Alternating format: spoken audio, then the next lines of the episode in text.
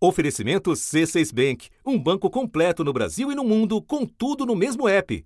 Abra sua conta.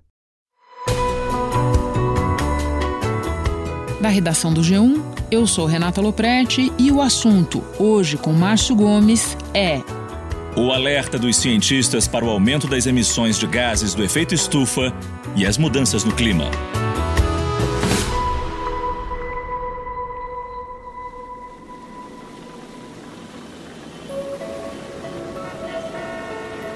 Os dados mostram que as emissões de gases do efeito estufa ainda estão aumentando, com efeitos cada vez mais prejudiciais.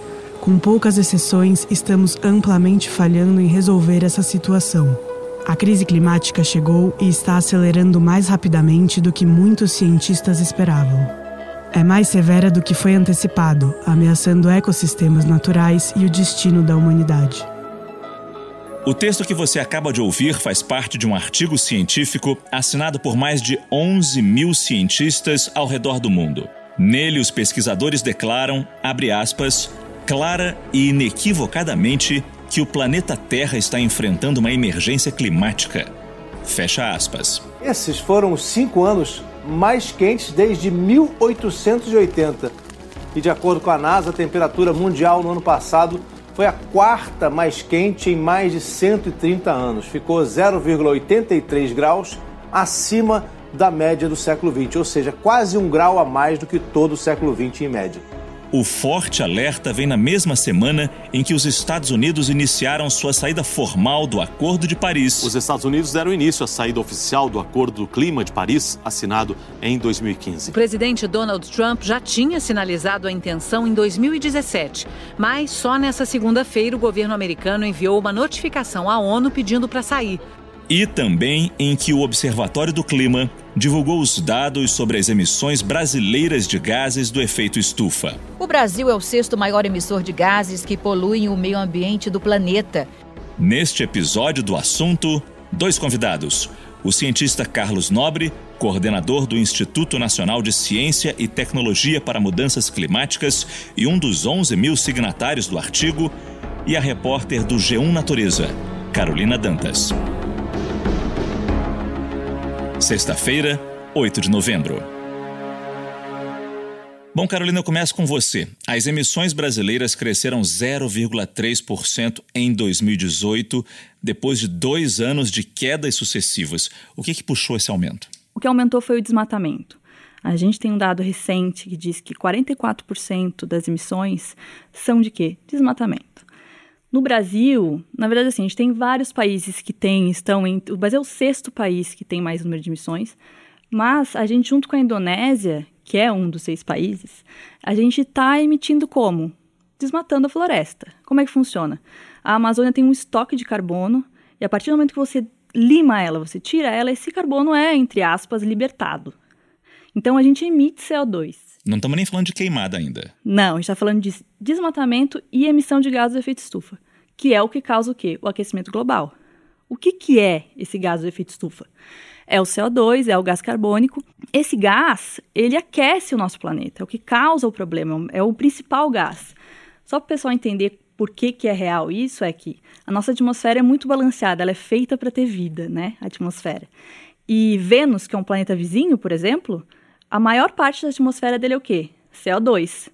Pergunto, quanto, qual é a temperatura de Vênus? 461 graus Celsius. Então, como é que você vai ter uma temperatura que seja possível de manter a vida com uma emissão alta de CO2? Não é possível. Então, a nossa parcela no aquecimento global, no mundo, ela está diretamente ligada ao desmatamento. Um estudo do Observatório do Clima concluiu que a emissão de gases do efeito estufa na atmosfera ficou praticamente estável no Brasil no ano passado, na comparação com 2017. O setor de energia teve a redução mais significativa. As emissões na agropecuária também caíram. O aumento no desmatamento da Amazônia foi o fator que mais contribuiu para a liberação de gases. E, Carol, onde esse desmatamento aconteceu principalmente? Acontece na Amazônia, né? No Cerrado caiu é, no ano passado é, mas o desmatamento ele aumenta na Amazônia. Ano passado, é, os dados de 2018 do PRODES, que é o principal monitoramento feito pelo INPE, que é o Instituto Nacional de Pesquisas Espaciais, mostra que esse desmatamento aumentou em 8,4%. A gente ainda não tem o dado deste ano, é, ele deve ser fechado em breve, é, como acontece todos os anos, e, mas a gente já sabe que teve alta. A gente teve alta no mês de agosto, alta de mais de 200%, e a gente teve uma alta também em setembro de mais de 90%. São índices elevados. São índices elevados. A gente está com um desmatamento a toda. As queimadas, inclusive, no mês de outubro, elas caíram. Mas, é, segundo alguns especialistas do Instituto Nacional de Pesquisa da Amazônia, o desmatamento continua alto. Então, o que isso indica, por exemplo, com relação às emissões, que é um assunto que a gente está aqui falando? É, elas vão crescer, elas vão aumentar, porque as nossas emissões estão relacionadas com o desmatamento. Então, é uma causa-consequência. Aumentou o desmatamento, aumentam as emissões de gases.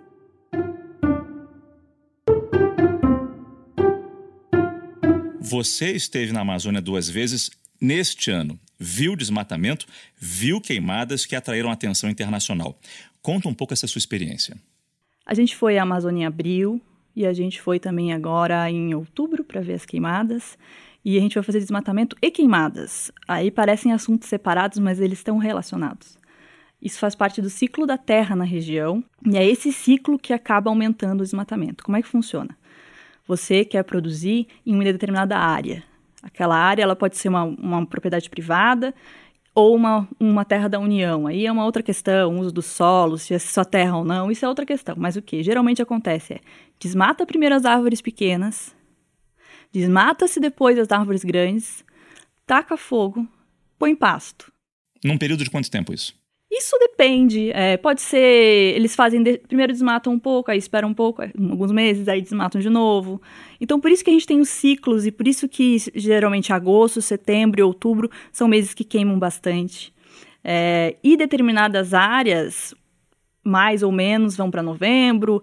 Tem tudo a ver com a chuva também, porque eles escolhem as melhores épocas para cortar e para queimar, quando tem chuva, quando não tem. E a gente sabe que a, as temperaturas na Amazônia são diferentes das nossas aqui do Sudeste, do Sul. Então, o que acontece é isso. A gente tem todo um ciclo que começa com o desmate e termina com o pasto. Então, se você for ver que as nossas emissões são principalmente o quê?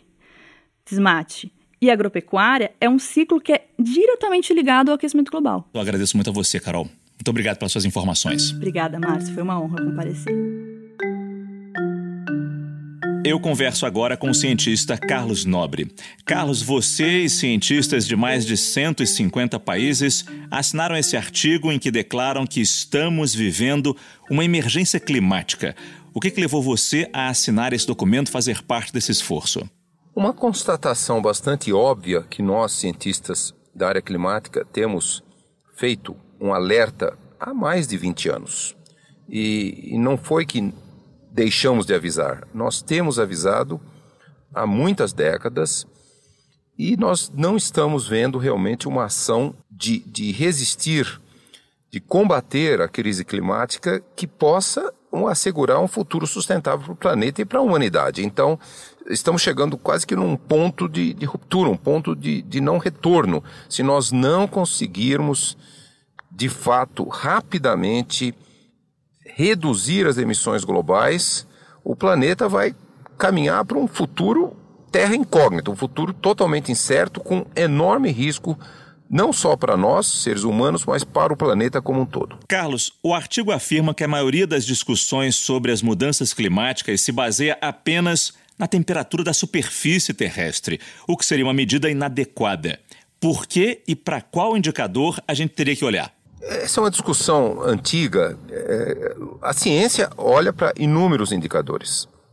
Mas lá atrás, até mesmo como estratégia de comunicação, pensou-se, se estabeleceu, até mesmo em relatórios do IPCC, colocar alguma métrica, alguma medida que fosse entendido por todos, por todos na, na, planeta. Então, eh, ficou muito centrado em, em medir a temperatura. Olha, a temperatura está aquecendo, está aquecendo nessa velocidade.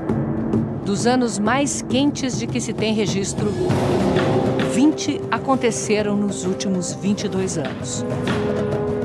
Mas é lógico que a mudança climática, a temperatura, é só o sinal direto do fato que os gases de efeito estufa estão uh, aprisionando mais uh, a radiação térmica, o calor próximo da superfície, na baixa atmosfera, e, mas essa, esse aprisionamento, esse aumento da temperatura gera modificações climáticas globais, gera mudanças nos padrões de chuva, nos padrões de umidade, nos padr no, no derretimento das geleiras, no aumento do nível do mar, no, na maneira como como as espécies, as plantas, os animais reagem a essas modificações climáticas que são muito rápidas. Né? A evolução biológica eh, experimentou inúmeras modificações climáticas em milhões e centenas de milhões de anos, mas nunca, nunca nessa velocidade. Uma mudança climática global que está acontecendo numa escala de décadas até um século.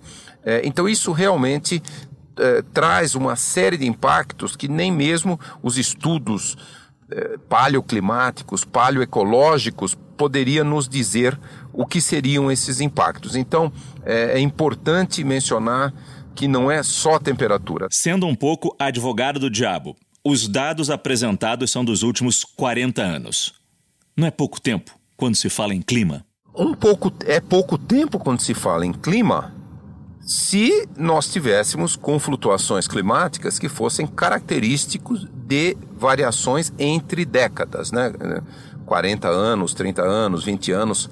O que nós estamos vendo é uma mudança climática que numa escala de algumas décadas, ela acontece numa velocidade que não se vê no planeta eh, certamente há dezenas de milhões de anos. Né? Esse é o aspecto que tem que ser considerado. Às vezes, a velocidade da mudança é mais significativa do que o valor da mudança. Dá, um exemplo bem simples.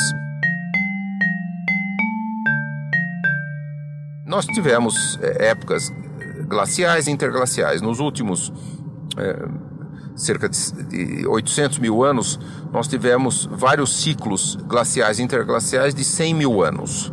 Quer dizer, nós temos uns 80 mil anos frios, tá na época glacial, e uns 20 mil anos menos frios, mais quentes na época interglacial. Então, as temperaturas ficam mais altas na época interglacial. 120 mil anos atrás, no último período interglacial, as temperaturas estavam mais ou menos as temperaturas de hoje. Então, o que acontece? Quando você tem variações lentas em dezenas de milhares de anos, as espécies se acomodam, elas encontram maneiras de se, de se adaptar. Mas, por exemplo, nessa variação que nós estamos tendo, nessa super velocidade, se o planeta aquecer 2 graus, nós perderemos 85% de todas as espécies de corais de recifes. Os corais começam a branquear quando a água chega a 31 graus e nos últimos 10 anos ela tem ultrapassado essa temperatura nos meses mais quentes. Quando os corais morrem de vez, ficam cinza, parecem uma pedra. Está bem destacada no artigo uma preocupação com os chamados pontos de não retorno. Explica, por favor, o que são esses pontos e o risco deles? Existem muitos pontos. Deixa eu explicar um na nossa casa, né? A Amazônia. Muitos estudos, e eu tenho participado de vários desses estudos. Eu, de fato, eu fui a, primeir, a primeira pessoa que lá atrás, em 1990, uh, eh, a partir de um, de um estudo, uh, fez o primeiro alerta, né? Lá atrás, em 90, 1990, nós criamos o, o, o termo risco de savanização, risco de uma parcela muito importante da floresta amazônica se tornar uma savana, uma vegetação tipo do cerrado, mas um, um cerrado bem degradado. E esse risco lá atrás nós, nós colocamos e depois estudamos muito e, e, e recentemente, em 2016, eh, publicamos um outro artigo que olhava o risco dessa, desse ponto de não retorno, eh, olhando tudo junto, o desmatamento, que muda o clima regional, o aquecimento global e as mudanças nas circulações globais, mudando também os padrões de chuva eh, e temperatura na Amazônia, e também o fato que as florestas tropicais amazônicas estão ficando mais vulneráveis a fogo. Essas mudanças, junto com o aquecimento global e o aumento da vulnerabilidade a fogo, fazem com que 50%, 60% da, da floresta amazônica iria caminhar irreversivelmente para se tornar uma, uma savana degradada, um, um, um, cerrado degradado. Um grau e meio já é a mudança da, da, do comportamento da vegetação. Ela já está eh, trocando menos água, menos men transpira menos água. Então essas mudanças todas nós estamos vendo na Amazônia. Então esse é um ponto de não retorno. Se passarmos irreversivelmente na escala aí de 30 a 50 anos, 50 a 60% da Amazônia se tornará uma savana e isso é irreversível, porque eh, não, não, o, o, o, clima muda, é, a nova vegetação é savana e essa vegetação está em equilíbrio com esse novo clima, não volta à floresta. Esse, esse é um, um, exemplo de um ponto de não retorno assim muito próximo. Há outros muito perigosos. Um dos mais perigosos é se nós passarmos, por exemplo, de 4 graus, existe um enorme risco de perdermos uma enorme quantidade de metano que está dentro do Oceano Ártico. O metano está lá no fundo do Oceano Ártico, quietinho, e, e, e, se, se a temperatura subir muito, pode gerar uma instabilidade no Oceano Ártico e esse metano vazar para a atmosfera. Uma parte dele é convertido em gás carbônico, uma parte continua metano. E se isso acontecer, a temperatura do planeta pode passar em, em 100 anos de 7, 8 graus e em 200 anos de 10 graus. Nunca nós vimos a Terra tão quente a Terra vai virar um, uma super estufa, um, um, forno fervendo. Se chegarmos a 3 graus, certamente em, em 500 anos o nível do mar, do mar terá subido qualquer coisa de 7, 12 metros. Cidades ricas, como Vancouver, no Canadá, já decretaram um estado de emergência climática e fazem planos para remover a população no caso da água invadir a cidade. Ou seja, precisamos agora, então, como diz o artigo, diminuir emissões de gases do efeito estufa, precisamos conservar nossa biosfera, porque o artigo fala num sofrimento incalculável. De que sofrimento a gente está falando? É, é, um sofrimento incalculável. Logicamente, a gente, eh, se, se, perdermos esses, eh, eh, essa possibilidade, se passarmos por esses pontos de não retorno, nós vamos primeiro perder mais de 50% da, da, da vida do planeta, da biodiversidade. E, e se passarmos desse ponto, o que pouca gente se dá conta é que as condições ambientais em cidades no nível do mar, em todos os países tropicais e nos países de latitudes médias durante o verão, se tornará impossível viver você terá que ficar várias horas por dia em ambientes climatizados, porque se você sair, a temperatura e a umidade elas serão além, acima do limite fisiológico. Nós não poderemos respirar aquele ar quente e úmido e, e, e, e essa situação faz com que o nosso organismo é, chegue num choque térmico que leva à morte. Vocês falaram dos riscos nesse texto, mas também sugerem passos, seis passos que governos e sociedade podem tomar. O que, que precisa ser feito? Olha, precisa ter uma, uma ação muito resoluta. É, sociedade, claro. Sociedade, isso não é uma coisa que possa ser resolvido só com ações de governo. A sociedade precisa encontrar um, um caminho sustentável. A tecnologia já permite esse caminho. Por exemplo, 70% das emissões vem da queima de combustíveis fósseis. Hoje, já há tecnologias que poderiam reduzir essa, essa, essas emissões em 70%, 80%. Esse 70%. Já existem técnicas agrícolas, 24% das emissões de gases de efeito estufa vêm da agricultura e dos desmatamentos.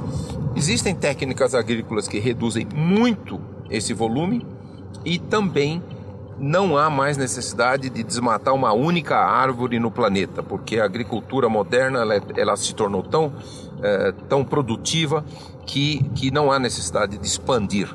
Então, é uma, essas são decisões nossas, claro, como seres humanos, como consumidores responsáveis, mas também de governo. Né? Nós, nós temos que ter políticas de governo de uma super rápida mudança da matriz energética para uma matriz renovável que nós não estamos vendo. Nossa responsabilidade, países amazônicos, zerar o desmatamento. É totalmente possível zerar o desmatamento se desejarmos em pouquíssimos anos, porque nós temos uma imensa área desmatada de baixíssima produtividade na Amazônia e, e também de não de média, mas não alta produtividade no Cerrado. Então, é, há certamente caminhos que precisam uma ação muito urgente tanto da sociedade e, lógico, apoiado por políticas públicas que, que nos levem nessa direção. Eu queria ouvir a sua opinião sobre a saída dos Estados Unidos do Acordo de Paris, do Acordo do, do Clima de Paris. Donald Trump anunciou que os Estados Unidos vão sair do Tratado de Paris. The United States will withdraw. Em tom nacionalista, ele disse que o acordo é ruim para a economia. Com essa saída, o quão prejudicado fica esse esforço pelo planeta? A, a, a saída dos Estados Unidos ela funciona muito como um símbolo para muitos países do mundo eh, de que não há necessidade de nos preocuparmos, eh, o problema não é tão grave, se acontecer nós, nós vamos nos adaptar, eh, nós temos que continuar com uma economia de combustíveis fósseis. Então eu vejo isso muito, com muito perigo. E, e aí o grande jogo que se disputa não é só a briga comercial Estados Unidos e China, não. O grande jogo que se disputa é a briga climática Estados Unidos e China. Quer dizer, mais do que realmente estacionar as emissões americanas, ela pode significar um simbolismo de que muitos países que acompanham política e filosoficamente o governo americano atual podem também abandonar seus objetivos e, principalmente, o nosso país. Ao mesmo tempo, a China diz estar fazendo mudanças, diz estar cada vez mais comprometida com o Acordo de Paris e com essa preocupação. Vocês percebem isso? É uma postura dúbia. É verdade que na China, a China é o país que mais rapidamente, em volume, está tá substituindo energias é, fósseis por energias renováveis e é mais rapidamente uh, a eletrificação dos veículos, mais rápido no mundo, uh, maior frota de veículos elétricos, uh, produção de veículos elétricos e uso de energia solar. Então, isso aí é a China. Mas o outro lado escuro da China é que a indústria chinesa tem encomendas de mais de 300 termoelétricas a carvão para países em desenvolvimento fora da China. Então é uma posição dúbia. Então ela teria que ter uma posição é, política que significasse, um, de fato, uma mudança de paradigma. Ela tem que ir para energia renovável, não pode energia renovável dentro da China e energia suja fora da China. Carlos, muito obrigado pela sua participação. Eu que agradeço. Muito obrigado.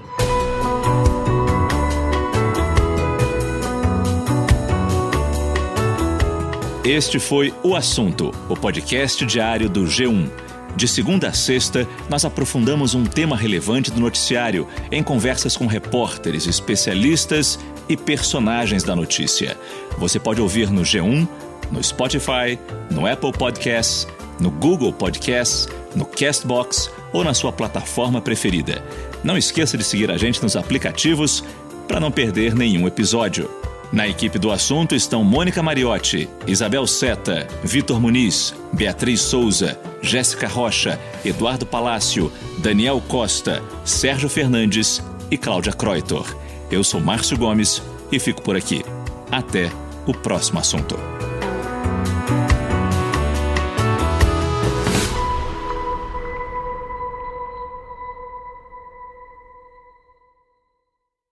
Você no topo da experiência financeira que um banco pode oferecer.